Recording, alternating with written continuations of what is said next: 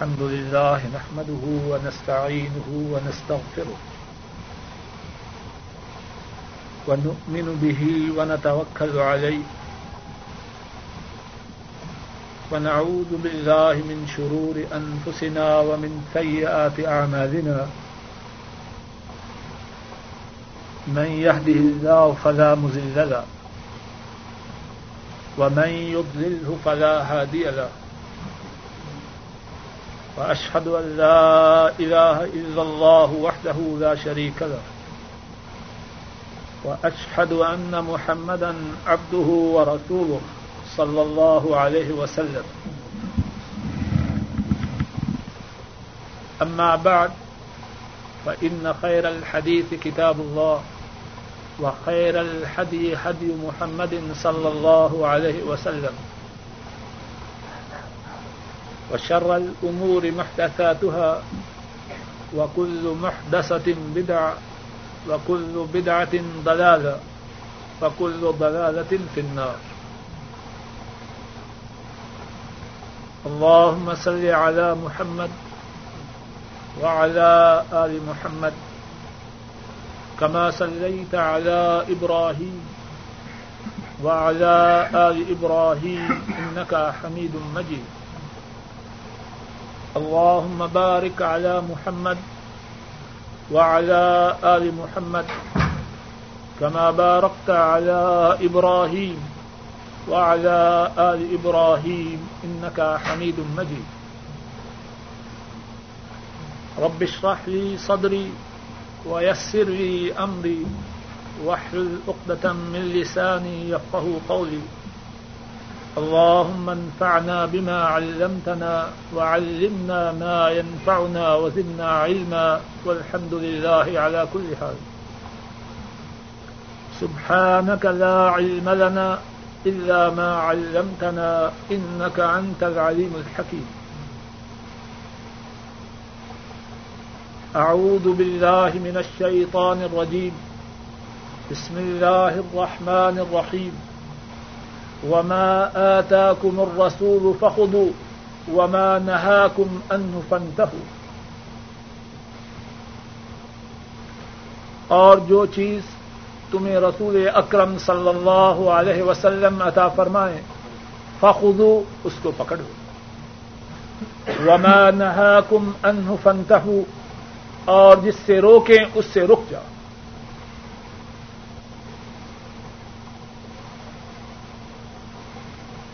حضرت محمد مصطفیٰ صلی اللہ علیہ وسلم۔ اللہ رب العزت نے ان کی شان، ان کے مقام، ان کی مندلت کو بہت بلند فرمایا۔ اللہ رب العزت کے بعد تمام کائنات میں سب سے اعلی، سب سے بالا سب سے افضل حضرت محمد مصطفیٰ صلی اللہ علیہ وسلم۔ آپ وہ کہ وہ زمانہ جس میں آپ تشریف لائے، وہ زمانہ سب زمانوں سے بہتر ہے۔ وہ مقام، جس مقام پہ آپ تشریف لائے، جس شہر میں آپ پیدا ہوئے، وہ شہر تمام شہروں سے بہتر۔ جس شہر کی طرف آپ نے ہجرت کی، وہ دنیا میں دوسرے نمبر کا شہر۔ اور جن آنکھوں نے اسلام کی حالت میں آپ کے چہرہ انور کی زیارت کی، اللہ نے ان آنکھوں پہ جہنم کی آگ کو حرام کرا دے آپ کی شان، آپ کا مقام انتہائی بلند اور آپ وہ کہ حضرت آدم علیہ السلاط وسلام سے لے کر قیامت تک جتنے لوگ، جتنے آئمہ، جتنے صالحین، جتنے انبیاء، جتنے رسل، آئے وہ ان سب سے بہتر۔ انا سید الاولین والآخرین۔ آ، حضرت صلی اللہ علیہ وسلم فرماتے ہیں، میں پہلوں، پچھلوں سب کا سردار آپ انبیاء کے قائد خاتم النبیین، آپ کی شان بیان سے باہر۔ اور آپ کی جو عظمت، آپ کی جو شان ہے، اس کے کئی ایک پہلو ہیں۔ آج اس مختصر سی نشست میں آپ کی عظمت، آپ کی شان، اس کے ایک پہلو کو بیان کرنے کی کچھ کوشش کروں گا۔ اللہ سے دعا ہے، وہ مجھے بیان کرنے کی آپ کو سمجھنے کی اور ہم سب کو عمل کی توفیق عطا فرمائے۔ اور آپ کی عظمت، آپ کی شان، آپ کی منزلت کا جو پہلو میں اس وقت پیش کرنا چاہتا ہوں وہ یہ ہے کہ اللہ رب العزت نے آپ کو یہ مقام عطا کیا کہ آپ کی اطاعت، آپ کی تابے داری ہر ایک مسلمان پہ واجب قرار دی ہر وہ شخص جو ایماندار بننا چاہتا ہے، اپنے آپ کو مومن کہلوانا چاہتا ہے، اپنے تئی مسلمان بننا چاہتا ہے۔ اس کے لیے یہ ضروری ہے کہ حضور اکرم صلی اللہ علیہ وسلم جس بات کے کرنے کا حکم دے، اس پہ عمل کرے۔ جس بات سے روکے، اس سے رک جائے۔ وما آتاكم الرسول فخذوا وما نهاكم عنه فانتهوا اور کوئی شخص اپنے تئی جو چاہے سمجھے۔ لیکن اس وقت تک دائرہ ایمان میں داخل نہیں ہو سکتا۔ جب تک کہ اپنا سر آ حضرت صلی اللہ علیہ وسلم کے ارشادات گرامی کے سامنے ہم نہ کریں آپ جو فرمائیں۔ آپ جس بات کے کرنے کا حکم دیں، اس کے سامنے سر تسلیم ہم فلا و رب لا يؤمنون حتى يحكموك فيما شجر بينهم ثم لا يجدوا في أنفسهم حرجا مما قضيت ويسلموا تسليما۔ فلا وربك اے حبیب اکرم صلی اللہ علیہ وسلم، آپ کے رب کی قسم۔ اللہ رب العزت کبھی جھوٹ نہیں بولتے۔ ومن اصدق من اللہ قیلا اللہ سے سچا بات میں کون؟ لیکن لوگوں کے سمجھانے کے لیے، لوگوں کے دلوں میں بات کو جاگودی کرنے کے لیے قسم کھا کے ارشاد فرمایا۔ فضا و ربک اے حبیب اکرم صلی اللہ علیہ وسلم، آپ کے پروردگار کی قسم۔ لا یؤمنون یہ لوگ ایماندار نہیں ہو سکتے حتی یحکمو کفیما شجر بینہم۔ یہاں تک کہ آپ کو اپنے تمام تنازعات میں، اپنے تمام جھگڑوں میں اپنا حاکم، اپنا فیصل، اپنا قاضی، اپنا جج نہ بنا۔ حتى يحكموك فيما شجر بينهم ثم لا يجدوا في انفسهم حرجا مما قضيت اور پھر اس کے بعد آپ کا جو فیصلہ ہو، اس فیصلے کے خلاف اپنے سینے میں کوئی خلش، کوئی تردد، کوئی چو چرا نہ پائے۔ وہ یوسلم تسلیمہ اور آپ کے فیصلے کے سامنے سر تسلیم ہم کر دیں۔ تو ایماندار بننے کے لیے، مومن بننے کے لیے بنیادی شرط ایک یہ ڈہری کہ آ حضرت صلی اللہ علیہ وسلم کے ارشادات گرامی کے سامنے سر تسلیم ہم کیا جائے۔ اور آ حضرت صلی اللہ علیہ وسلم، آپ کی تابے داری، آپ کے ارشادات کی پابندی وہ ہے کہ جنت میں داخلے کا جو پاس ہے وہ آپ کی تابے داری ہے۔ ہر وہ شخص جو جنت میں جانے کا خواہش مند ہے جنت میں جانے کا متمنی ہے، جنت میں جانے کی رغبت رکھتا ہے۔ اس کی جو چابی ہے، اس کے داخلے کا جو پاس ہے، وہ حضور اکرم صلی اللہ علیہ وسلم کی تابے داری ہے۔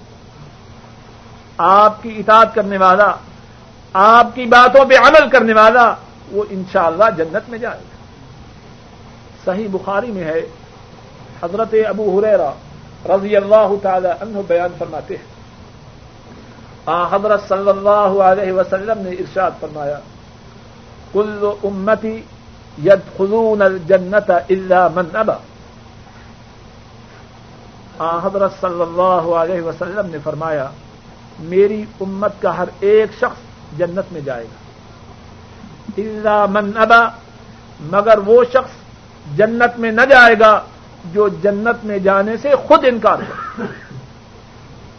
میری امت کا ہر ایک شخص جنت میں جائے گا، مگر وہ شخص جنت میں نہ جائے گا جو جنت میں جانے سے خود انکار کرے۔ صحابہ عرض کرتے ہیں وہ میں یا رسول اللہ صلی اللہ علیہ وسلم۔ اے اللہ کے رسول صلی اللہ علیہ وسلم، وہ کون سا شخص ہے جو جنت میں جانے سے خود انکار کرے؟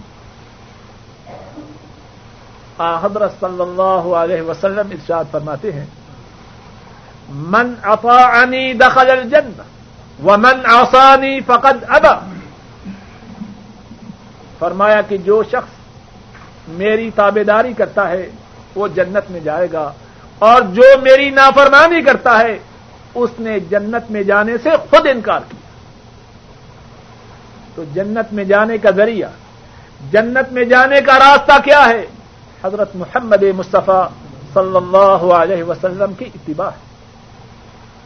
اور آپ وہ ہیں کہ جو شخص آپ کی اتباع کرے، آپ کی تابے داری کرے، آپ کی باتوں پہ عمل کرے، تمام کائنات کے مالک، تمام کائنات کے رادق تمام کائنات کے خالق اس شخص سے محبت کرتے ہیں اور اس کے گناہوں کو معاف فرماتے ہیں۔ اللہ رب العزت فرماتے ہیں، قل ان کن تم تو اللہ فتبعونی يحببكم الله ويغفر لكم ذنوبكم والله غفور رحيم۔ اللہ فرماتے ہیں، اے حبیب اکرم صلی اللہ علیہ وسلم، آپ لوگوں سے فرما دیجیے اگر تم اللہ سے محبت کرنا چاہتے ہو، اگر تم اللہ سے محبت کا دعوی کرتے ہو، تو کیا کرو؟ فتبعونی میری اتباع کرو، میری اطاعت کرو میری تابے داری کرو نتیجہ کیا ہوگا؟ یحببکم اللہ، میری تابے داری کرنے کی وجہ سے اللہ رب العزت تم سے محبت کرے۔ ایک یہ بات ہے کہ آپ کسی سے محبت کریں۔ اور ایک یہ بات ہے کہ دوسرا شخص آپ سے محبت کرے، آپ کو اپنا محبوب بنا لے۔ ایک بات یہ ہے کہ بندہ اپنے رب سے محبت کرے، بڑی سعادت کی بات ہے۔ اور دوسری بات یہ ہے، کائنات کے مالک رب ایک آج اس بندے کو اپنا محبوب بنا لے۔ تو فرمایا، جو شخص، اے حبیب اکرم، صلی اللہ علیہ وسلم، آپ کی اتباع کرتا ہے، آپ کی تابے داری کرتا ہے، عرش عظیم کا رب اس سے محبت کرتا ہے۔ وَيَغْفِرْ لَكُمْ ذُنُوبَكُمْ اور وہ تمہارے گناہوں کو معاف کر دیتا ہے۔ تو بات کا خلاصہ یہ ہے، آ، حضرت صلی اللہ علیہ وسلم کی اللہ نے جو شان بنائی ہے، آپ کو جو مقام و مرتبہ عطا فرمایا ہے، اس کا ایک پہلو یہ ہے کہ آپ کی ہر بات اللہ رب العزت نے دین میں واجب الاتباع لازمی طور پر اس کی تابے داری کرنی ضروری قرار دی اور اس سے کیا کچھ ملتا ہے؟ یہ ایمان کی بنیادی شرط ہے۔ اس سے جنت ملتا ہے، اللہ کی محبت ملتی ہے، گناہوں کی معافی ملتی ہے۔ اور دنیا میں اللہ کی رحمتیں اترتی ہیں۔ اللہ رب العزت فرماتے ہیں واطی اللہ و رسول لعلکم تو اے لوگوں اللہ کی اطاعت کرو، اللہ کے رسول کی اطاعت کرو، تاکہ تم پر اللہ کی رحمتیں اترے۔ آ، حضرت صلی اللہ علیہ وسلم، آپ کی اطاعت سے اللہ کی رحمتیں اترتی ہیں۔ اور آپ کی اطاعت کو اللہ نے اپنی اطاعت قرار دیا ہے۔ جو شخص حضور اکرم صلی اللہ علیہ وسلم کی اطاعت کرتا ہے، وہ اللہ کی اطاعت کرتا ہے۔ قرآن کریم میں اللہ فرماتے ہیں، ومن يطع الرسول فقد اطاع اللہ جس نے رسول اکرم صلی اللہ علیہ وسلم کی اطاعت کی، اس نے اللہ کی اطاعت کی۔ اب بات سمجھنے کی یہاں ہے کہ آپ کی اطاعت کا دعویٰ تو سبھی کرتے ہیں۔ اس اطاعت کا مفہوم کیا ہے؟ اس اطاعت کے کیا کئی پہلو ہیں۔ اس اطاعت کا ایک بنیادی اور ضروری پہلو یہ ہے کہ آ، حضرت صلی اللہ علیہ وسلم نے جو دین لوگوں تک پہنچایا ہے، اس میں نہ کمی کی جائے، نہ اضافہ کیا جائے۔ آ، حضرت صلی اللہ علیہ وسلم اللہ کے رسول ہیں۔ اللہ نے ان پہ وہی نادل فرمائی۔ دین اسلام ان پہ مکمل کیا۔ آپ کی اطاعت کا تقاضا یہ ہے کہ آ، حضرت صلی اللہ علیہ وسلم نے جو دین اپنی امت کے لیے چھوڑا، نہ اس میں کمی کی جائے، نہ اس میں اضافہ کیا جائے۔ آ، حضرت صلی اللہ علیہ وسلم دین اسلام کو مکمل حالت میں چھوڑ کے گئے۔ یہاں بہت سے لوگ دھوکہ کھاتے ہیں۔ اپنی طرف سے کئی باتیں دین میں اضافہ کرتے ہیں اور کئی باتیں دین سے نکال دیتے ہیں۔ اور یہ بات حضرت صلی اللہ علیہ وسلم کی اطاعت کے اسلامی تصور کے سراسر خلاف۔ اس بات کو اچھی طرح سمجھنے اور سمجھانے کے لیے چند ایک مثالیں پیش کرتا ہوں۔ صحیح بخاری میں ہے، حضرت انس رضی اللہ تعالی عنہ بیان فرماتے تین شخص آ حضرت صلی اللہ علیہ وسلم کے گھر والوں کے پاس آتے ہیں۔ یا اصلاست رخت الى ازواج النبی صلی اللہ علیہ وسلم یس عن عبادت النبی صلی اللہ علیہ وسلم۔ بھائی تھوڑے تھوڑے آگے ہو جاؤ، ایک دم آگے ہو جاؤ۔ شاہ صاحب، اس طرف ہو جاتا ہوں تاکہ آنے والوں کو بار بار ڈسٹرب نہ ہو۔ اچھی طرح ہو جاتا ہے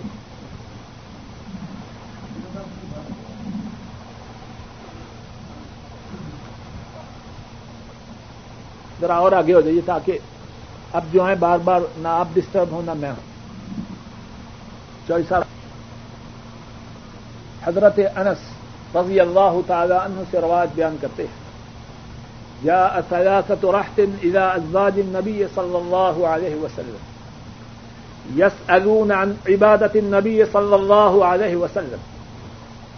تین آدمی آ حضرت صلی اللہ علیہ وسلم کی ازواج متحرات آپ کی بیگمات کے پاس آتے ہیں. کس لیے آتے ہیں؟ یس عن عبادت النبی صلی اللہ علیہ وسلم آپ کی عبادت کے متعلق سوال کرتے ہیں. کہ حضرت صلی اللہ علیہ وسلم کس طرح عبادت کیا کرتے تھے؟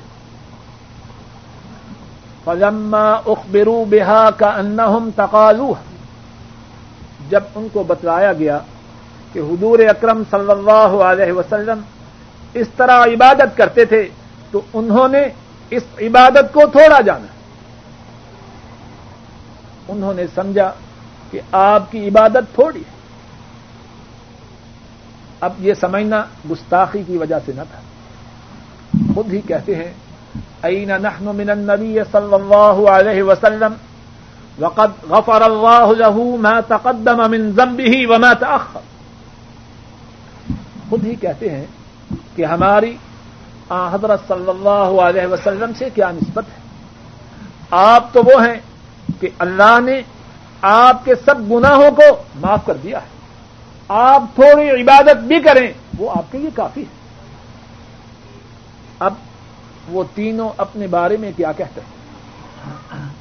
ان تین میں سے ایک شخص کہتا ہے، اما انا فاسلی ابدا ولا ارقد۔ تین میں سے ایک کہتا ہے، جہاں تک میرا تعلق ہے، اب میں ہمیشہ ساری رات اللہ کی عبادت کیا کروں گا، رات کو سوؤں گا نہیں۔ دوسرا کیا کہتا ہے؟ اما انا فاسوم وجا افطر ابدا۔ دوسرا کہتا ہے کہ میں سارا سال ہمیشہ روزے رکھا کروں گا، کبھی بھی روزے کو چھوڑوں گا نہیں۔ تیسرا کہتا ہے، اما ان فعتدل النساء فلا اتزوج ابدا۔ تیسرا کہتا ہے کہ میں عورتوں سے الگ رہوں گا۔ اللہ کی عبادت کی نیت سے کبھی بھی شادی نہ کروں ذرا توجہ سے سنیے اور یاد رکھیں۔ تینوں آدمی کیا نیت کرتے ہیں؟ ایک کی نیت یہ ہے، ساری رات اللہ کی عبادت کرنی ہے، کبھی نہ سو۔ نیت بری ہے یا اچھی ہے؟ دوسرے کی نیت یہ ہے، ساری عمر ہمیشہ روزے رکھا کروں گا، کبھی بھی رودن نہ چھوڑوں۔ گا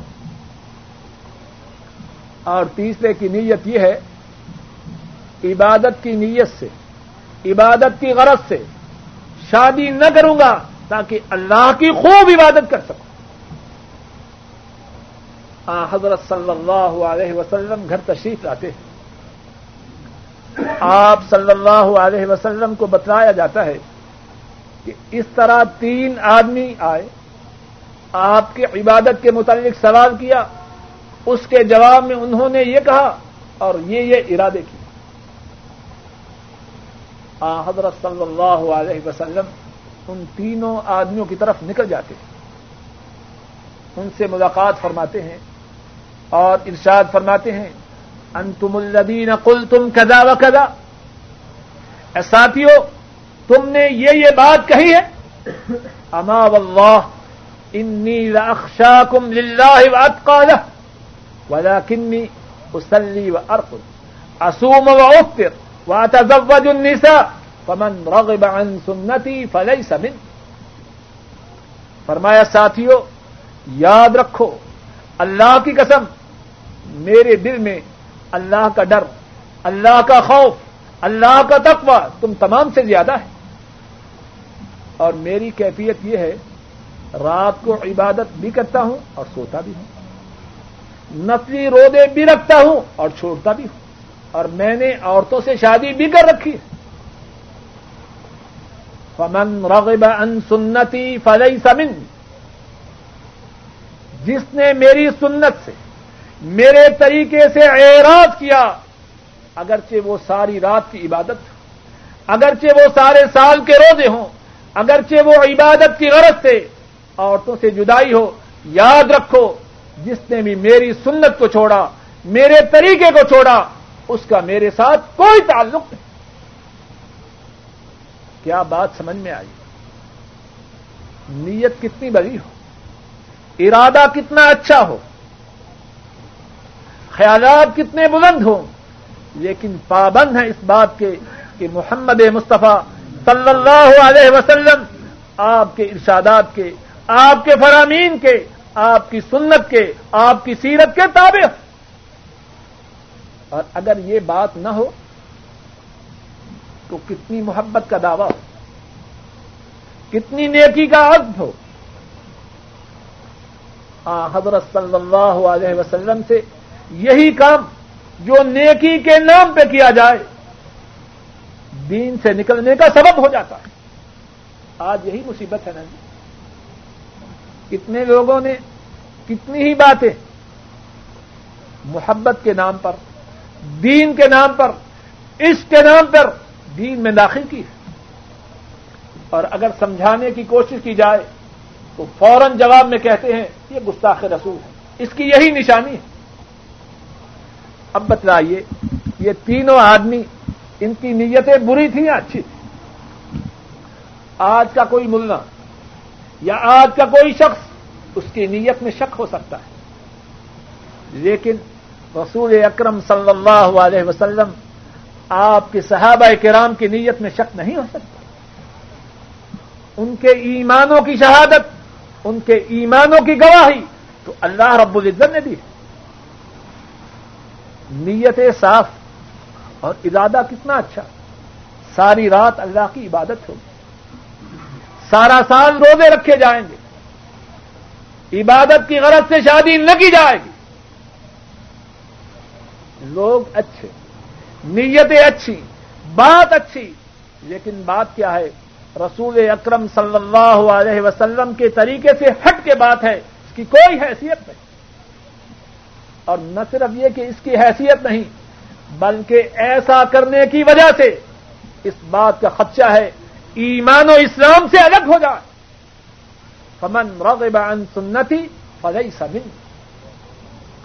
جس نے میری سنت سے اعراض کیا، جس نے میری سنت سے منہ موڑا، خواہ وہ نماز ہو، خواہ روزہ ہو، خواہ عبادت کی غرض سے شادی نہ کرنے کا ارادہ ہو، یہ بات دین سے نکلنے کا سبب بن جائے۔ تو بات یہ عرض کر رہا تھا۔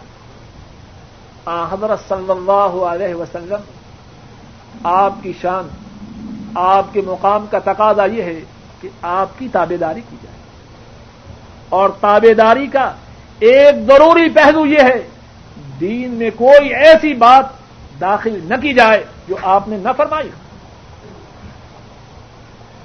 ہر ایسی بات جو آپ صلی اللہ علیہ وسلم نے نہ فرمائی ہو، اس کے کرنے سے آدمی نیک نہیں بنتا۔ اس کے کرنے سے آدمی کا درجہ بلند نہیں ہوتا، بلکہ دارا ایمان سے نکلنے کا خطرہ ہوتا۔ ایک اور واقعہ سنی مسند امام احمد میں ہے۔ مسند امام احمد ابن حنبل میں ہے۔ حضرت عائشہ رضی اللہ تعالی عنہ روات بیان کرتی ہے۔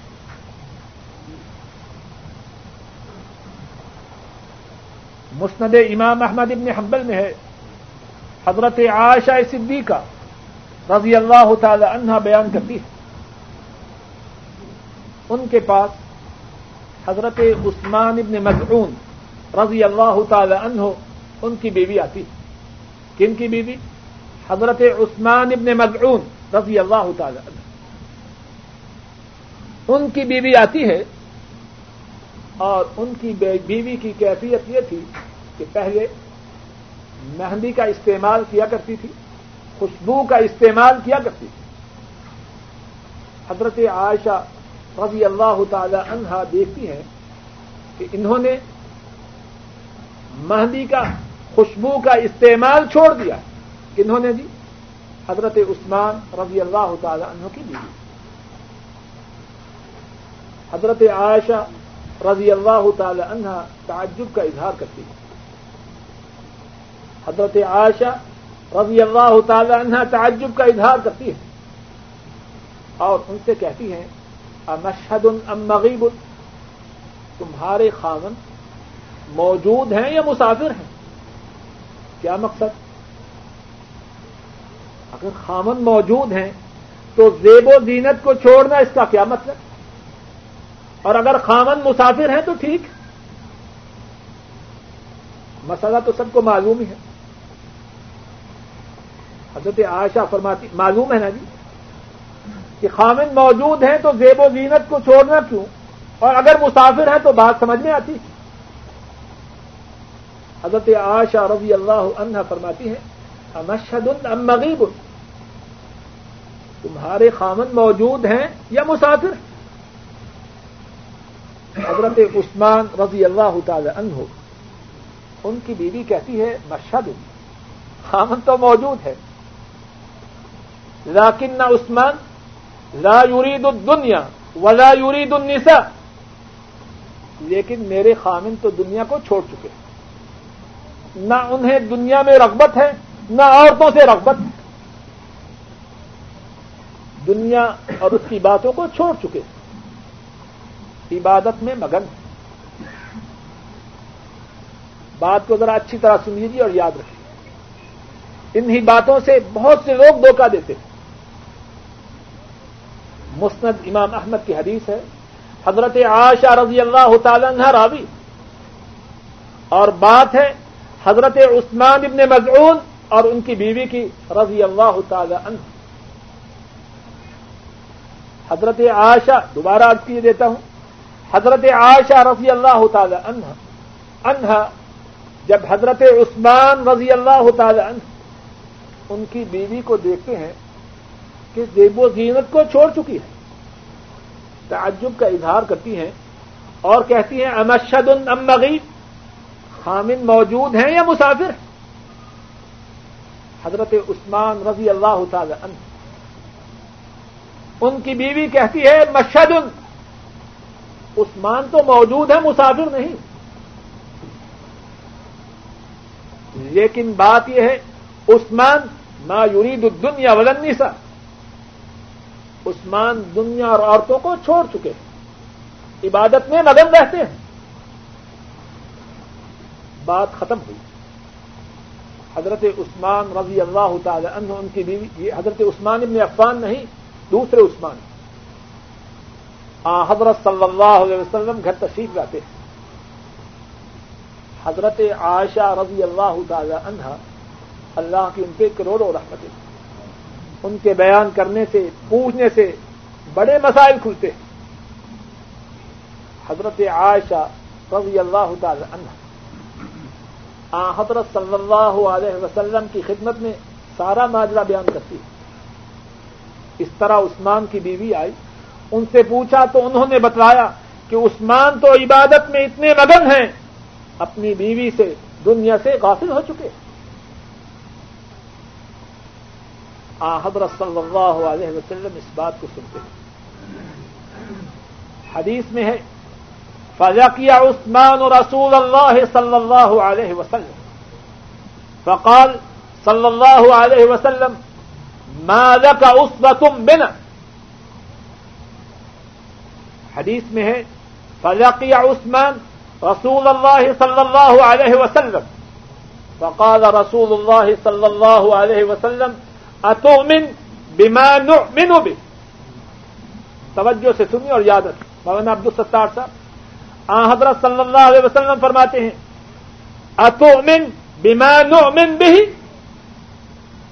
آ، حضرت صلی اللہ علیہ وسلم کی حضرت عثمان سے ملاقات ہوتی ہے۔ تو کیا فرماتے ہیں؟ ذرا الفاظ پہ غور کیجیے کتنے شدید الفاظ۔ اے عثمان کیا تمہارا اس دین کے ساتھ ایمان ہے کہ نہیں؟ جس دین کے ساتھ ہمارا ایمان کیا جرم ہے عثمان کا؟ اب تو کوئی بات کرے تو فوراً کہتے ہیں، یہ وہابی ہے، پکا گستاخ رسول۔ اب دیکھیے حضرت صلی اللہ علیہ وسلم کے الفاظ کتنے شدید اے عثمان، کیا تو اس دین پہ ایمان لاتا ہے کہ نہیں؟ جس دین پہ ہمارا ایمان ہے۔ حضرت عثمان عرض کرتے ہیں، بلا یا رسول اللہ، اے اللہ کے رسول صلی اللہ علیہ وسلم، میرا اسی دین پہ ایمان۔ آپ کیا فرماتے مالک اس تم بنا، اگر اس دین پہ ایمان ہے، جس دین پہ ہمارا ایمان ہے، تو ہمارے طریقے کو اختیار کیوں نہیں کرتے؟ پھر عورتوں کو اور دنیا کو کیوں چھوڑ رکھا؟ کیا بات معلوم؟ اگر کوئی شخص عبادت کی غرض سے، نیکی کی غرض سے، درویشی کی غرض سے اس طریقے کو چھوڑتا ہے، جو طریقہ حضرت محمد مصطفیٰ صلی اللہ علیہ وسلم کا ہے، تو درویشی کی غرض سے اس طریقے کو چھوڑنا، عبادت کی غرض سے اس طریقے کو چھوڑنا، اس کو ایمان کے دائرے سے باہر پھینک دے۔ کتنی سجیب بات۔ ہے اطاعت کا دعویٰ آسان بات نہیں۔ آپ کی اطاعت کا دعویٰ بھی ہوتا رہے کہ ہم آپ کے دعوے دار ہم آپ کے عاشق، ہم آپ کے ماننے والے، ہم آپ کی محبت کرنے والے، اور جو چاہے وہ دین میں داخل بھی کرتا جائے۔ اسلام اس بات کی اجازت نہیں دیتا۔ دین صرف وہی ہے جو آ حضرت صلی اللہ علیہ وسلم نے چھوڑا۔ ہر وہ بات جو دین میں اپنی طرف سے داخل کی جائے، وہ بات مردود حدیث شریف میں ہے۔ آ، حضرت صلی اللہ علیہ وسلم نے ارشاد فرمایا، من احدث فی امرنا هذا ما ليس من فهو رد.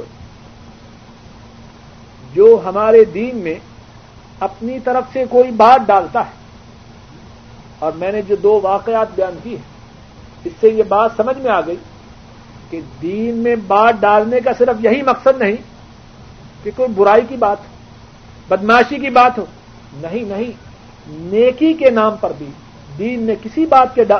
کسی بات کے داخل کرنے کی اثر اجازت نہیں۔ من احدث فی امرنا هذا ماں سمن فہو ابد فرمایا کہ جو شخص ہمارے دین میں اپنی مرضی سے کوئی بات داخل کرے، وہ مردود۔ اور پہلی دو حدیثوں سے یہ بات واضح ہوئی کہ دین میں اپنی مرضی سے بات داخل کرنے والا، اس کے بارے میں یہ خدشہ ہے کہ وہ ایمان کے دائرے سے باہر ہو جائے۔ یہ تو آپ کی اطاعت کا ایک پہلو ہو بات سمجھ میں آ رہی ہے؟ جی کہیے نہیں یہاں اب بات کا دوسرا پہلو ہے۔ کیا کسی شخص کو اس بات کی اجازت ہے کہ دین میں سے کچھ باتوں کو نکال دے؟ یہ بات تو سمجھ میں آئی نا کہ اپنی طرف سے داخل کرنے کی دین میں کسی بات کی اجازت ہے۔ دین کامل ہے۔ نماز، روزہ، حج زکات سیاست، معیشت، سب چیزیں حضرت صلی اللہ علیہ وسلم نے مکمل کر کے چھوڑی۔ کسی کو اس بات کی اجازت نہیں، اپنی طرف سے اس میں کوئی بات داخل کرے۔ دوسرا سوال یہ ہے، کیا کسی شخص کو اس بات کی اجازت ہے کہ دین میں جو باتیں ثابت ہو چکی ہیں، ان کو دین سے نکال دیں نہ داخل کرنے کی اجازت ہے، نہ نکالنے کی اجازت۔ ہے آئیے اس سلسلے میں بھی دو تین واقعات سن لیجیے مسند امام احمد میں حضرت اسلم رواج بیان کرتے ہیں۔ حضرت عمر فاروق رضی اللہ تعالی عنہ وہ ارشاد فرماتے ہیں۔ توجہ سے سنیے، شاید آپ کے ذہن میں بھی کبھی یہ سوال پیدا ہو۔ حضرت عمر فاروق رضی اللہ تعالی عنہ ارشاد فرماتے ہیں فيما الرمضان والكشف عن المناقب، وقد أتى الله الإسلام ونفى الكفر وأهل عمر فاروق رضی اللہ تعالی عنہ بیان کرتے ہیں کہ اب طواف کے تین چکروں میں تیز تیز پہلوانوں کی طرح بھاگنے کی کیا ضرورت؟ اور اپنے کندھے کو ننگا کرنے کی کیا ضرورت؟ ہے مسئلہ معلوم ہے نا سب کو، خاص طور پر جو سعودی عرب میں رہتے ہیں۔ کہ جب بھی آدمی پہلی دفعہ بیت اللہ میں جا کے طواف کرے، تو سنت طریقہ یہ ہے، پہلے طواف میں ابتدائی تین چکروں میں اپنی چدر کو بغل کے نیچے سے نکالے اور کندھے کو ننگا کرے۔ اور دوسرا کام یہ کرے کہ پہلے تین چکر پہلوانوں کی طرح بھاگ بھاگ کے لگائے۔ اور آپ سب کو معلوم ہے کہ آ حضرت صلی اللہ علیہ وسلم نے ان دو باتوں کا حکم کیوں دیا؟ آ حضرت صلی اللہ علیہ وسلم اور آپ کے صحابہ کرام رضی اللہ تعالی عنہم اجمائی جب مدینہ طیبہ سے عمرہ کی غرض سے مکہ مکرمہ حاضر ہوئے، تو مکہ کے قریشی کہنے لگے کہ یہ جو مسلمان ہیں، مدینہ کے بخاروں نے ان کو کمزور کر دیا۔ حضرت صلی اللہ علیہ وسلم کو اس بات کی اطلاع ہوتی۔ آپ اپنے صحابہ سے ارشاد فرماتے ہیں کہ صحابہ، پہلے تین چکر پہلوانوں کی طرح بھاگ کے لگاؤ اور کندھے کو ننگا کر کے لگاؤ اب بھی مسلمان اسی طرح چکر لگاتے ہیں۔ عمر فاروق رضی اللہ تعالیٰ خود ہی پوچھتے ہیں فیمر رمضان والکشف عن المناقب وقد اطا اللہ اسلام و نفل کفر و اہل فرماتے ہیں کیا مکہ میں مشرقین کا خاتمہ ہو چکا ہے، ان کا نام و نشان مٹ چکا ہے اور مکہ میں اسلام کا بول بالا ہے۔ اب پہلوانوں کی طرح بھاگ بھاگ کے اور کندھے کو ننگا کر کے کس کو دکھلانا ہے؟ بات سمجھ میں آئی؟ فرماتے ہیں کس کو دکھلانا ہے؟ بات تو ختم ہو چکی۔ اب ہم پہلوانوں کی طرح بھاگ بھاگ کے اور کندھے کو ننگا کر کے کیوں چکر لگا؟ سوال معقول ہے کہ نہیں جی؟ اور پھر خود ہی اس کا جواب ارشاد فرماتے ہیں۔ خود ہی اس کا جواب ارشاد فرماتے ہیں۔ واللہ، لا ندع شيئا کنہ عہد رسول اللہ صلی اللہ علیہ وسلم۔ اللہ کی قسم، اگرچہ اب کفر نہیں ہے مسلمانوں کا مکہ میں غلبہ ہے۔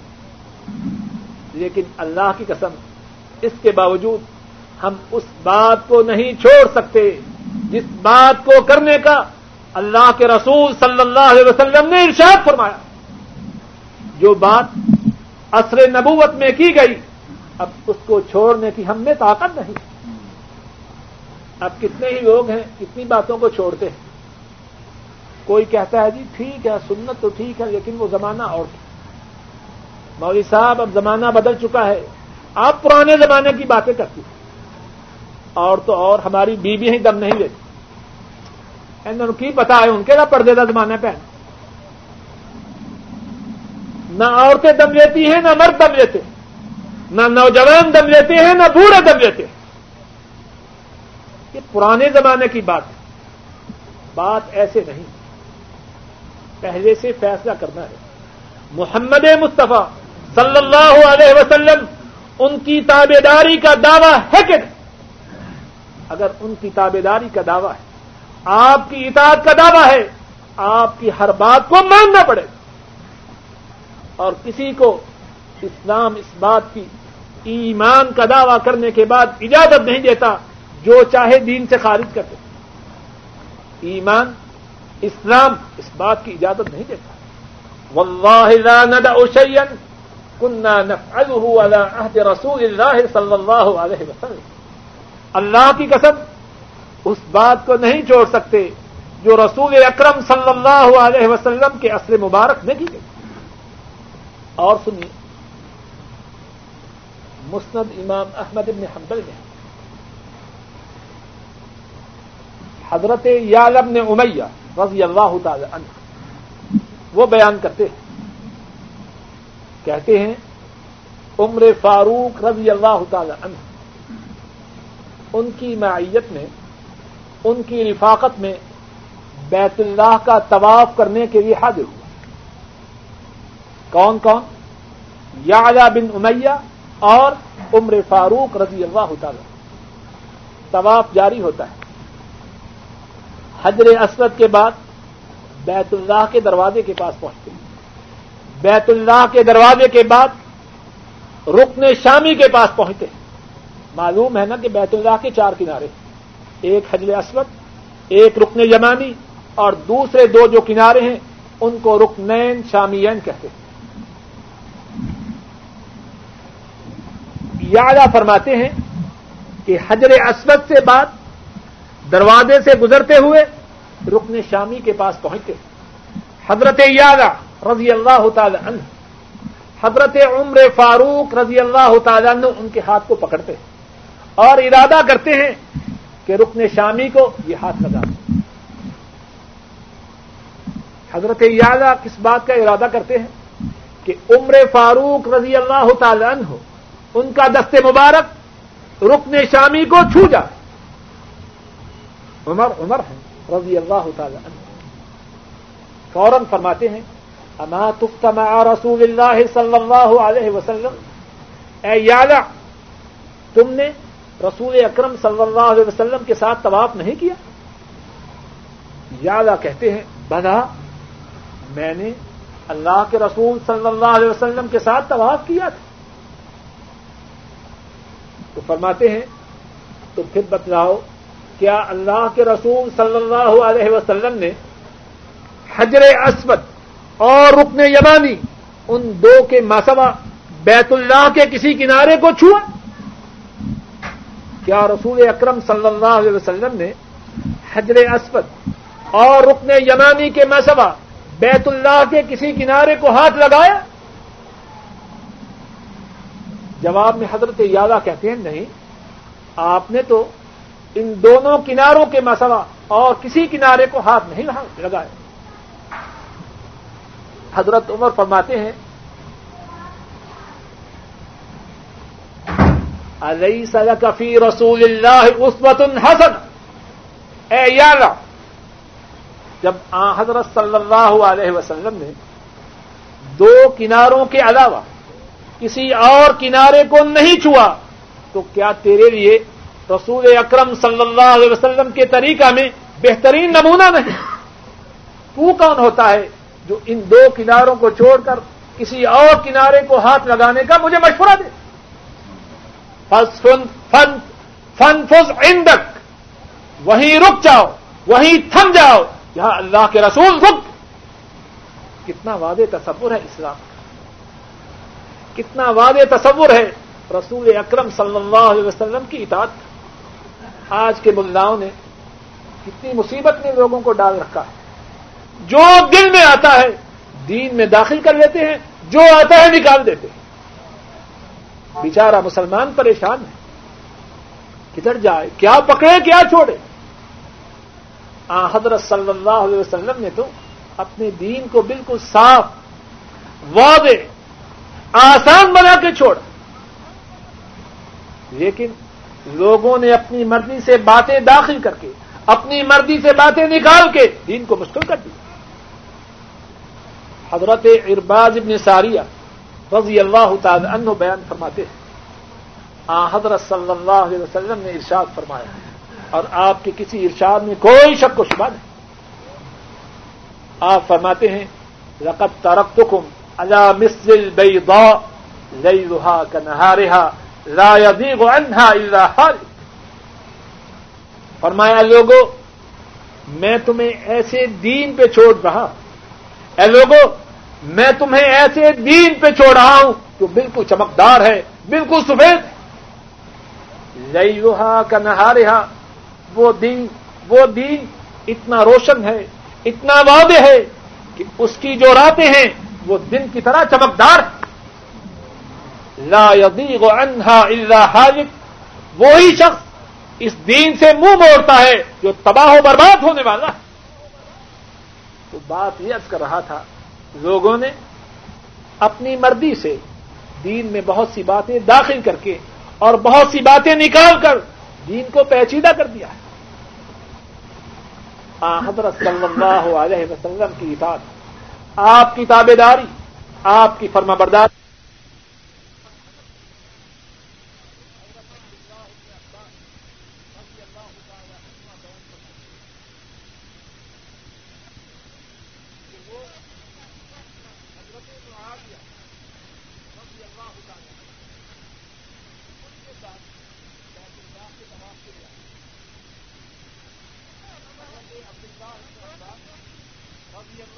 ہاں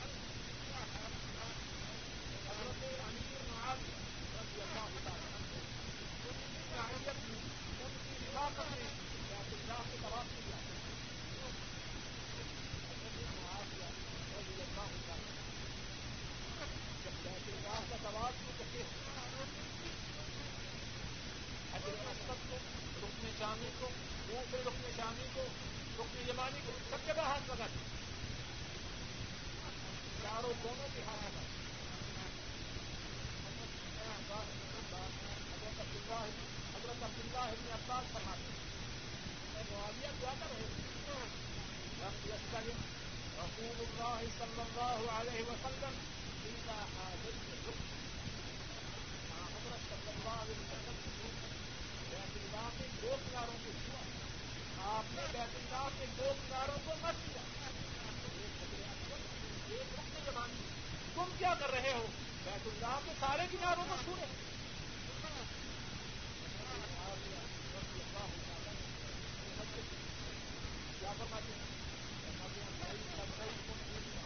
یہ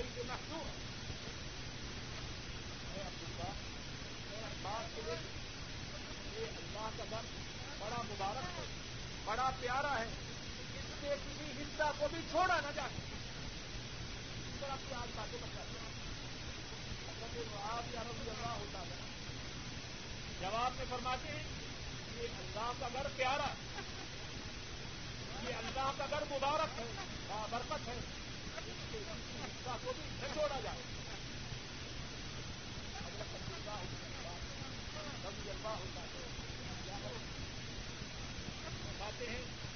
اے معاویہ، اللہ کا یہ فرمان نہیں سنا؟ رسول اللہ رسول حسن اے لوگوں رسول اکرم صلی اللہ علیہ وسلم کی زندگی میں آپ کی سیرت میں، آپ کی حیات طیبہ میں، ہمارے لیے بہترین نمونہ۔ اب رضی اللہ تعالیٰ کو کیا کرتے فوراً مدد کا اعتراف کرتے اور کہتے سبق کا یقین عباس اے عباس کے بیٹے تو سچ کہتا ہے۔ میں نے غلطی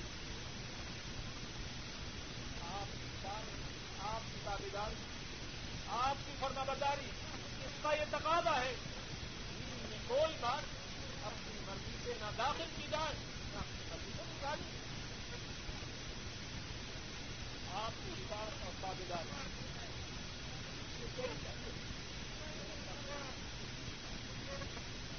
آپ کی بات آپ کی اس کا ایک خاص ہے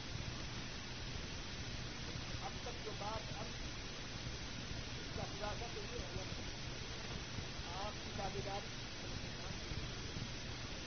آپ کی تابے داری اللہ کی رحمتوں کے حصول گناہوں کی معافی اللہ کا محبوب بننے کا ذریعہ اور آپ کی تابے داری جنت میں لے جانے والی راہ اور اس کے بعد دکھا کر آپ کی تابے داری کا تقاضا یہ وہ بھی جو آپ صلی اللہ علیہ وسلم نے امت تک پہنچایا، نہ اس میں کمی کی جائے، نہ اس کی اضافہ کی آپ کی تابے داری اس کا ایک پہلو کسی بھی بات کو کوئی اہمیت نہیں وہ بات کہنے والا وہ ہو دین ہو امام ہو کے نبی بھی ہو اس کی بات کی کوئی حیثیت حضرت صلی اللہ علیہ وسلم آپ کا مقام آپ کی قدر و منڈلت آپ کی جان کا تقاضا یہ ہے آپ کے مقابلہ میں کسی کی بات کی کوئی اور یہ بات یا خفاوت و بغاوت کیوں سے نہیں کہہ رہا حضرت صلی اللہ علیہ وسلم سے خود اس بات کی اچھی طرح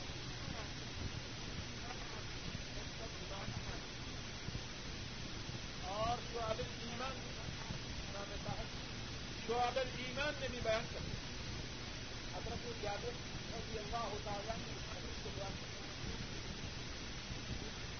امام احمد مسلم امام احمد حدیث اور امام بحث شعبت ایمان میں اس حدیث کو بیان کرتے ہیں اور اس حدیث کے راوی حضرت جابر رضی اللہ تعالیٰ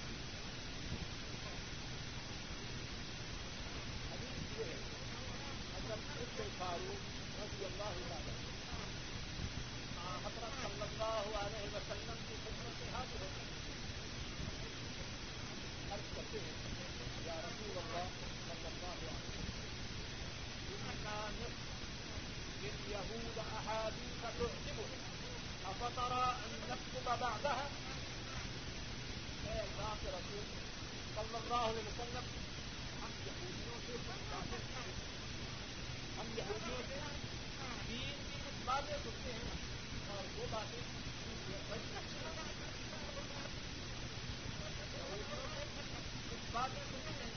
اور وہ باتیں ہمیں بڑی اچھی لگتی ہیں۔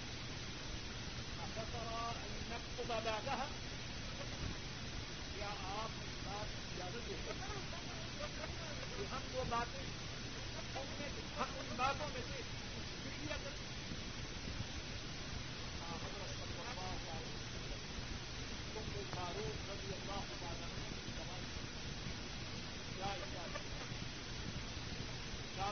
لقد جئتكم بها بيضاء نقية لو كان موسى حيا ما وسعه الاتباع فرمایا عمر سنو میں تمہارے پاس روشن اور واضح دین لے کے آؤں اگر موسا بھی زندہ ہوتا ان کے لیے بھی یہ بات ضروری تھی کہ وہ میری دعوے داری کر میرے پیچھے کر بات ہے اس کے مطابق موسا علیہ السلام السلام کو معلوم کلیم اللہ اللہ سے گفتگو کی۔ بڑی شان والے رسول۔ لیکن فرمایا، اگر موسا بھی زندہ ہو، ان کے لیے بھی آج کے مسئلہ کوئی چارہ کار نہ تھا، تو میری تابے دار اور ایک دوسری آواز عمر فاروق رضی اللہ ہوتا ہے اور یہ رواج دارمی اور اب کے راوی بھی حضرت جادو رضی اللہ ہوتا ہے عمر فاروق رضی اللہ ہوتا ہے ان کے ہاتھ میں تورات کا حصہ۔ حضرت صلی اللہ علیہ وسلم کے پاس آتے ہیں اور اب کرتے ہیں یہ تورات کا حصہ اور پھر اس کے بعد پڑھنا شروع کرتے ہیں۔ حضرت صلی اللہ علیہ وسلم کا چہرہ اندر۔ بدل کر ابو بکر صدیق رضی اللہ تعالی تم نے فاروق سے کہتے ہیں، یا عمر نقلت کا سوا کے اناترا یا وجه رسول الله صلى الله عليه وسلم. یا عمر، تمہاری ماں تجھے بھٹ پا۔ حضرت صلی اللہ علیہ وسلم کے چہرہ انور کی طرف نہیں دیکھتی رضی اللہ تعالیٰ میں نہیں جاتے آپ کے چہرہ انور کی طرف اور فوراً کہتے ہیں آؤ اللہ غضب اللہ و غضب رسول اللہ سے اللہ کے غصے سے اور اللہ کے رسول کے غصے سے بنا جاتا ربینا بلّہ ربن وبل اسلام دینا وب محمد النبیہ اور اللہ ہم اللہ پہ راضی ہوئے کہ وہ ہمارا رب ہم اسلام پہ راضی ہوئے کہ یہ ہمارا دین ہم محمد صلی اللہ علیہ وسلم پہ راضی ہوئے کہ یہ ہماری سب اس کے بعد کیا حضرت صلی اللہ علیہ وسلم والذي نفسي بيده والذي نفسي بيده لو تبع لكم فاتبعتموه وتركتموني لظللتم عن سواء السبيل. لو كان موسى حيا وأدرك نبوتي لاتبعني. أو كما قال صلى الله عليه وسلم. حضرت صلى الله عليه وسلم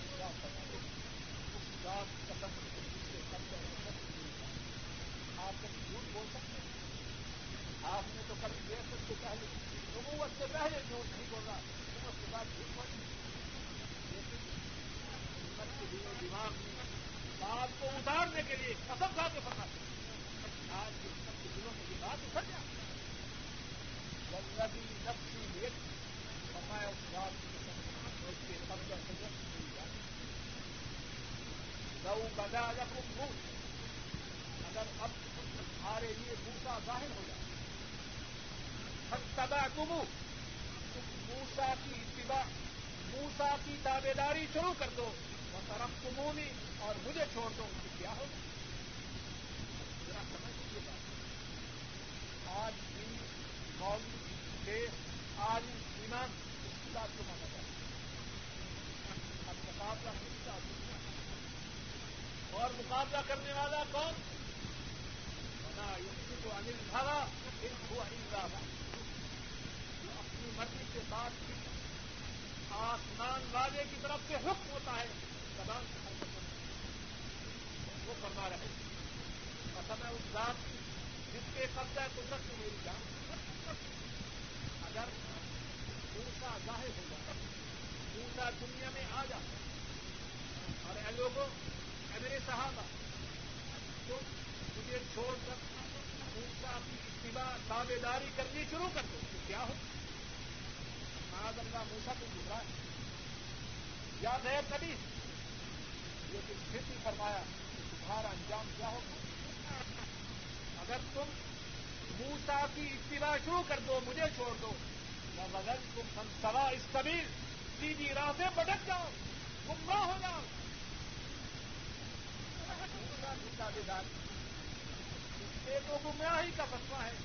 ایک موضوع کی بات، ایک پیر کی بات، ایک امام کی بات۔ اگر وہ رسول اکرم صلی اللہ علیہ وسلم کی بات کے مخالف ہو، تو وہ گمراہی نہ ہو۔ کہا جاتا ہے ہمارے عالم بہت بڑے بڑے متقی ہیں، بڑے بزرگ ہیں۔ اسلام سے بڑے بزرگ سوچ کو سمجھ کو عقل کو کیا ہوا کوئی امتی موسا علیہ السلام سے بڑا کے موسا علیہ السلام و اسلام سے کوئی امتی اور وہ کون ہو؟ یا ان سے بڑا علم میں فتوا میں، بدرگی میں، شرافت میں، نجابت میں، کسی چیز میں ان سے بڑا ہو سکتا ہے۔ لیکن فرمایا کہ میری بات کو چھوڑ کر موسا کی اتباع کرو گے۔ اور غلط انتہا اس طبی سے بھٹک جاؤ۔ اور اسی پہ بس۔ اسی پہ بس نہیں ہم سے فرمایا بولا کا نبوتا ادرا کا نبوتی تباہ فرمایا، اسی پہ بس نہیں۔ اگر موسا خود زندہ ہو اور میرے زمانہ نبوت کو پا لے تو موسا کی نجات کے لیے ضروری تھا کہ وہ میری دار آپ کی ساتھ آپ کی دعوے دار اس کا ایک تقاضا آپ صلی اللہ علیہ وسلم، ان کی بات کے مخالف جس کی بھی بات ہو، اس کو چھوڑ دیا۔ یہ نہ کہا جائے۔ یہ بہت بڑے بہت بڑے عالم ہیں، بہت بڑے بزرگ مقابلہ کس کو تو ہوتے ہیں تمام کائنات مل کے فوری مخلوق مل کے بھی۔ جتنے امام ہیں جتنے بزرگ ہیں، ان کی امامت ان کی بزرگی کا تو یہی راز ہے کہ ان کی تابے داری کرنے کا حکم دے۔ اگر یہ امام دین محمد صلی اللہ علیہ وسلم آپ کی اتباع، دعوت نہ دیتے اس کی امامت کون یہ بات تو ان کی امامت کی ان کی بزرگی ہی کے مخالف ہے ان کی بات حضرت صلی اللہ علیہ وسلم کے فرمان کے خلاف ہو اور تو اس پہ چڑھا آپ یہ اچھا آپ کتاب آپ کی دعوے داری اس کا ایک پہلو یہ ہے کہ جو بات حضرت صلی اللہ علیہ وسلم کے مخالف ہو ہاں وہ کسی کی ہو تو چھوڑ دیا اور دوسری بات یہ خیالی یا نظریات صحابہ کے رنگ اس بات اللہ علیہ وسلم ان کے دور مبارک میں کئی ایسے واقعات پیش آئے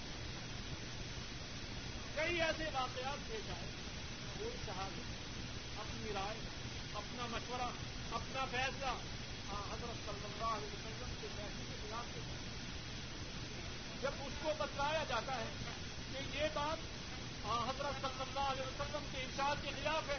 اور ہم اس ہوتے چھوڑ کئی مثالیں ایک مثال میں اب کرتے صحیح بخاری میں صحیح بخاری عمر فاروق رضی اللہ تعالی بیت اللہ میں حاضر حضرت شہبہ کے ساتھ کرسی پہ بیٹھتے وہی بخاری حدیث ہے آپ کو دوہراتا ہوں شاید پھر آپ کے دیکھ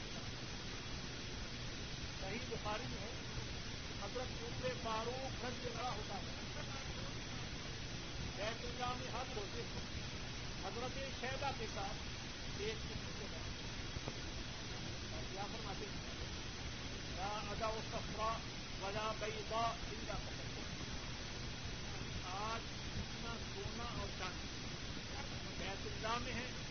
سب تقسیم کر کے جاؤ۔ کیا مطلب بیت اللہ میں جاہلیت کے زمانے سے کچھ سونا اور چاندی جو لوگ نظریں دیتے تھے، وہ وہاں موجود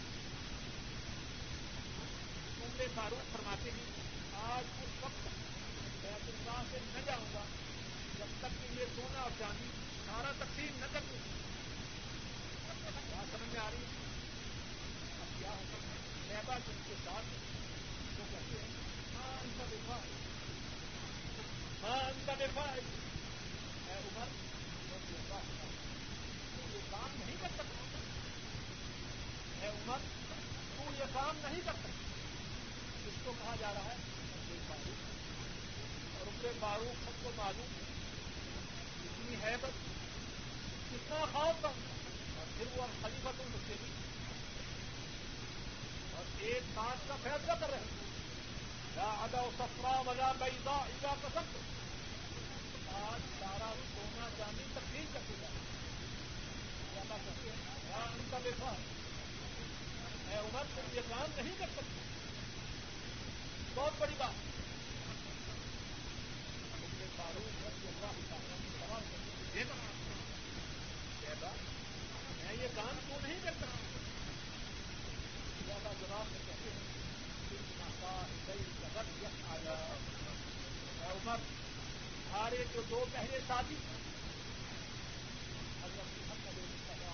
صلی اللہ علیہ وسلم اور ابو بک رضی اللہ تعالی انہوں نے اس کام کو سونا چاندی اپنی موجود اور دونوں کو اس بات کی قوت و طاقت تھی اس کو نکال کے تقسیم کر لیکن رسول اکرم صلی اللہ علیہ وسلم نے اور ابو بک نے یہ کام نہیں کیا عمر تم کون ہوتی ہوگی جو یہ کام کیا کہتے ہیں عمر سینا دوری کرتے یہ کہتے ہیں کہ میری بڑی کام میں الفاروق ہوں میں جس گلی میں جاتا ہوں شیطان اس گلی سے بھاگ جاتا ہے۔ میں وہ ہوں جس کے متعلق رسول اکرم صلی اللہ علیہ وسلم نے فرمایا، اگر میری امت میں کوئی نبی ہوتا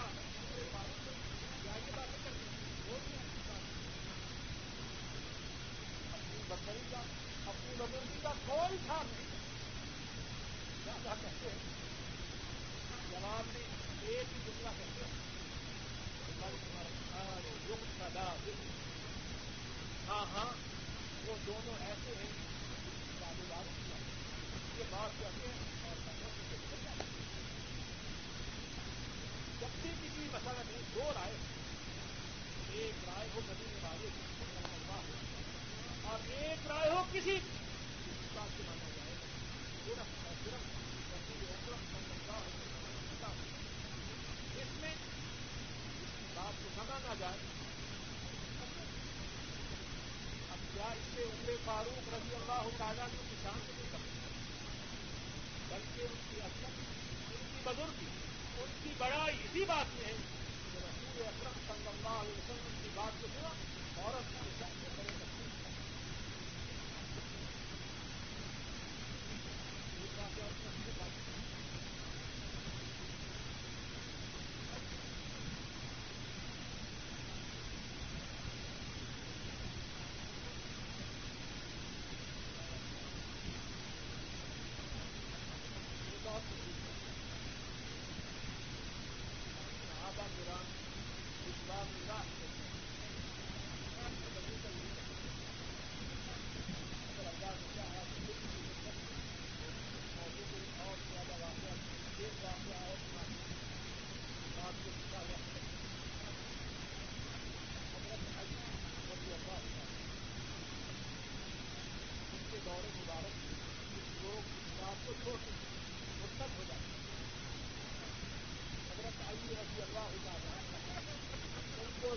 رسول ختم کر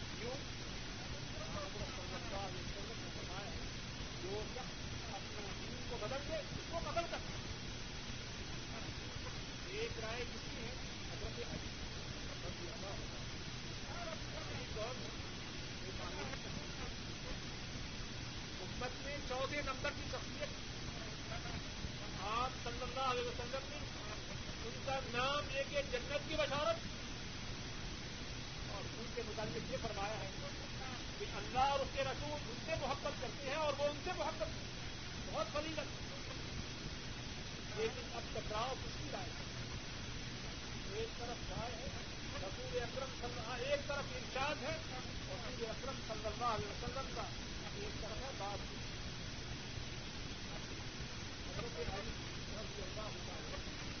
ان کو حضرت اللہ ابن عباس رضی اللہ تعالیٰ نے کا ارشاد پہنچا۔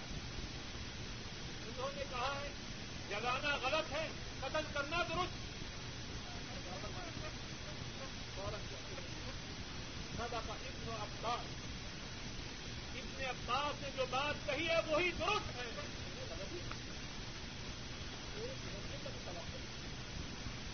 آپ کا ایک تقاضا یہ ہے حضرت صلی اللہ علیہ وسلم کے میں بات آئے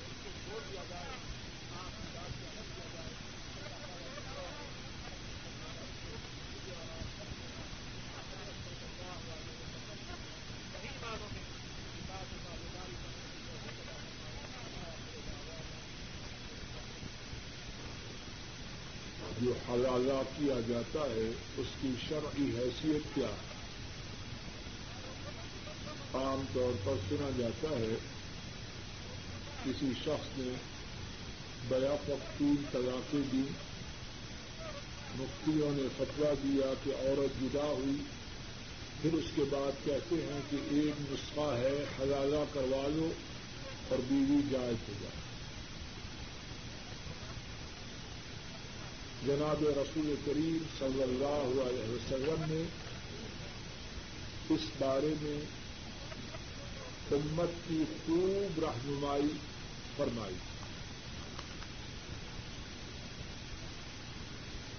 امام ترمدی راہم اللہ روایت کرتے ہیں، حضرت عبداللہ مسعود رضی اللہ تعالی ان جو روایت کرتے ہیں، رسول کریم صلی اللہ علیہ وسلم نے اس شخص پر لانت کی جو حلالہ کرتا ہے۔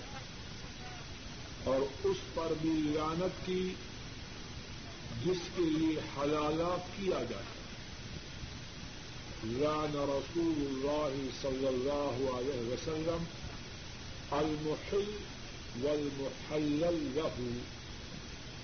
رسول کریم صلی اللہ علیہ وسلم نے اس پر لانت کی جس نے کسی کے لیے حلالہ کیا اور اس پر بھی لانت کی جس کے لیے حلالہ کیا۔ ایک دوسری حدیث میں ہے، جس کو امام ابن ماجہ اور امام حاکم اور رحمہ اللہ نے روایت کیا ہے۔ حضرت اقبا بن عامر رضی اللہ تعالی عنہ وہ روایت کرتے ہیں۔ رسول کریم صلی اللہ علیہ وسلم نے فرمایا اللہ اخبرکم مت تیس المستعار کیا میں تمہیں خبر دوں کہ کرائے کا سانڈ کیا ہے۔ اللہ اخبرکم مت تیس المستعار میں تمہیں بتلاؤں کہ کرائے کا سانڈ کیا ہے۔ صحابہ نے عرض کی، بلا یا رسول اللہ، اے اللہ کے رسول، صلی اللہ علیہ وسلم ضرور بتلائی آپ نے فرمایا ہو المحل کرائے کا سانڈ وہ ہے جو عورت کو پہلے شوہر کے لیے حلال کرنے کے لیے، تھوڑے وقت کے لیے نکاح کرتا۔ ہے فرمایا، یہ کرائے کا سانڈ ہے۔ اور پھر کیا فرمایا؟ لعن اللہ المحل والمحلل له اللہ نے لانت کی اس پر جو حلالہ کرتا ہے اور اس پر بھی جس کے لیے حلالہ کیا جائے۔ کتنا واضح بیان۔ اللہ کی رانت ہے۔ اللہ کے رسول صلی اللہ علیہ وسلم کی رانت ہے کس پر؟ جو حلالہ کرے یا جس کے لیے حلالہ کیا جائے۔ اور بعض لوگ عجیب بات کرتے ہیں۔ کہتے ہیں جی اللہ کے نبی کی جو لانت ہے، وہ دعا ہے۔ کہتے ہیں بہت بڑی گستاخی۔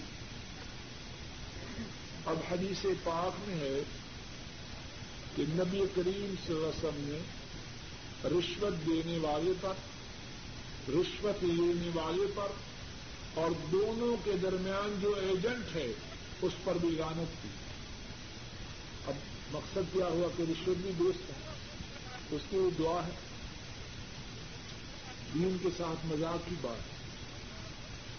ہے حدیث پاک میں ہے، نبی کریم صلی اللہ علیہ وسلم جب اس دنیا سے رخصت ہو رہے تھے، تو فرمایا، لعن اللہ یہود والنصارى اتخذوا قبور انبیاء مساجد اللہ کی لعنت ہو یہود و نصارہ پر کہ انہوں نے اپنے انبیاء کی قبروں کو مسجد بنایا۔ اب کن پر لعنت کی؟ یہود و نصارہ پر۔ اب یہ بھی ان کے لیے دعا ہے۔ کتنی غلط بات۔ ہے اور قرآن پاک میں اللہ نے لانت کی یہود و نصارہ پر۔ لوئن الذین کفروا من بنی اسرائیل علی لسان داؤد و عیسی ابن مریم۔ بنو اسرائیل میں سے جنہوں نے کفر کیا، ان پر لانت کی گئی۔ تو کیا اس کا معنی یہ ہے کہ ان پر رحمتیں تھیں یہ دین کے ساتھ مذاق کی بات۔ ہے اور ویسے بھی غور کیجیے کتنی بے حیائی کی بات ہے۔ بدکاری اور اس میں کیا فرق ہے؟ ایک رات کے لیے نکاح ہوا اور صبح باہر بیٹھے ہیں کہ حلالہ کرنے والے چھوڑ دے۔ ایسے ہوتا ہے کہ نہیں؟ باقاعدہ بدکاری۔ اچھا غیرت کا جنازہ نکلتا۔ عمر فاروق رضی اللہ تعالی عنہ فرماتے ہیں، امام ابن ابی شیبہ نے ان کے اس فرمان کو نقل کیا۔ فرماتے ہیں، اگر میرے ہاتھ حلالہ کرنے والے، اگر میرے میرے پاس حلالہ کرنے والا اور کروانے والا اور جس کے لیے کروایا گیا، آ جائیں دونوں۔ تو فرمایا دونوں کو میں سنسار کروا دوں، حلالہ کرنے والے کو بھی اور جس کے لیے کروایا گیا ہے۔ فرمایا اگر میرے ہاتھ یہ دونوں آ جائیں تو دونوں کو سنسار کروا کے ختم کرتے اور عبداللہ بن عمر رضی اللہ تعالی عنما فرماتے ہیں، یہ دونوں جو عورت جس نے حلالہ کروایا اور وہ مرد جس نے کیا۔ فرمایا، یہ دونوں بدکار ہیں۔ اگرچہ بیس سال اکٹھے رہیں جب نیت یہ ہے کہ عارضی نکاح ہے، تو فرمایا، یہ دونوں بدکار کتنا سنگین مسئلہ ہے۔ حلالے کے نام پر بے حیائی کا ارتقاب کیا جائے۔ شریعت میں اس کی قطن کوئی گنجائش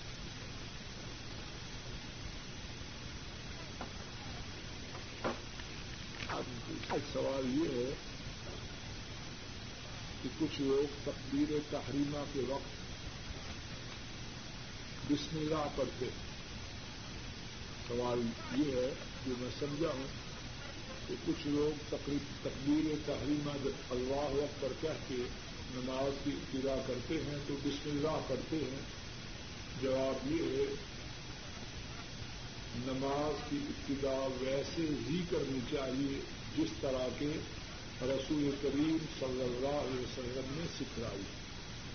آپ نے فرمایا سلو تمہارا تمونی مسلی اسی طرح نماز پڑھو۔ جس طرح تم نے مجھے پڑھتے ہوئے، آپ صلی اللہ علیہ وسلم نے نماز کی ابتدا اللہ اکبر کہہ کے کہی بسم اللہ کر کے نہیں۔ اللہ۔ آپ کا سوال یہ ہے کہ انہوں نے امام کے ساتھ نماز پڑھی تو تین رقط پڑی تھی، امام نے چار رقط انہوں نے سلام پھیر لیا۔ بعد میں انہیں سلام پھیرتے پھیرتے یاد آیا کہ میں نے تو تین رقطیں پڑھی۔ کھڑے ہوئے اور چوتھی رقط پڑی اور سیدہ ساز کیا تو کیا ان کی نماز درست ہے یا نہیں؟ ان شاء اللہ درست۔ بلکہ اگر آدمی سلام پھیر کے بات چیت بھی کر لے اور پھر اسے کوئی یاد بھی لا دے یا اسے یاد آ جائے تو جتنی رقط رہ جائیں، وہ پڑھ لے اور سجدہ صاحب کر لے تو انشاءاللہ اس کی نماز درست نبی قریب سر نے ایک مرتبہ چار رقط کی بجائے دو رقط پڑھی۔ ایک صحابی نے کہا، اے اللہ کے نبی سر نماز چھوٹی ہو گئی ہے یا آپ بھول گئے آپ نے فرمایا، نہ نماز چھوٹی ہوئی ہے، نہ میں بولا صحابی نے عرض کی نہیں پھر آپ بھول گئے آپ نے دوسرے صحابہ سے پوچھا، انہوں نے بھی عرض کی کہ آپ نے دو رقط پڑھی۔ آپ نے مزید دو رقط پڑھی اور سجدہ صاحب۔ لیکن یہ کہ جان بوجھ کے گپے نہ مار کر کے بلکہ گپے مار لوں۔ کیا کیا خبریں چھپی ہیں اس پہ تبصرہ کروں۔ جو دو رکھ کے رکھنے بعد میں پڑھوں میں ایسے نہ کروں۔ جب آگاہ ہو جائے کمی پوری کرے، سجدہ صاف کرے تو ان شاء اللہ اس کی نماز درست سوال یہ ہے کہ کوئی شخص کسی دکان پر بحثیت الیکٹریشن کام کرتا ہے اور کبھی کے ساتھ یہ معاملہ طے پایا ہے جو مزدوری ملے گی، اس میں سے پینتیس فیصد کام کرنے والے کو اور پینسٹھ فیصد مالک کے ہیں، تو کیا ایسا معاہدہ درست ہے؟ اس میں کوئی حرج نہیں۔ اس میں کوئی ہے حرج یہ ہے کہ سو بچے اور وہ کہیں نہیں آئے تو بہت مندا ہے۔ صبح سے بندہ ہی کو نہیں آیا اس میں حرج۔ اگر دیانتداری سے کام کرے تو اس میں کوئی حرج نہیں۔ اور اگر اس کے ساتھ کوئی غیر مسلم بھی شریک ہو تب بھی کوئی حرج نہیں۔ اور وہ فجر کی نماز ظہر کے ساتھ قضا کر کے پڑھتے ان کے مطابق کیا حکم ہے کیا یہ مسلمان ہیں؟ جس شخص نے جان بوجھ کے نماز ترک کی۔ اس کا اسلام سے کیا تعلق ہے؟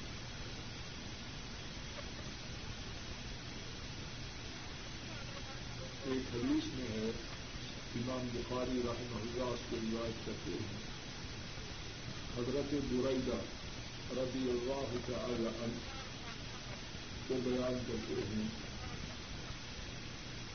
ایک غزوہ میں تھے اور اس دن آسمان پر بادی تھے ساتھیوں سے کہنے لگے بک کے روح سزا کے فإني سمعت رسول الله صلى الله عليه وسلم يقول من ترك صلاة العصر فقد حبط عمله.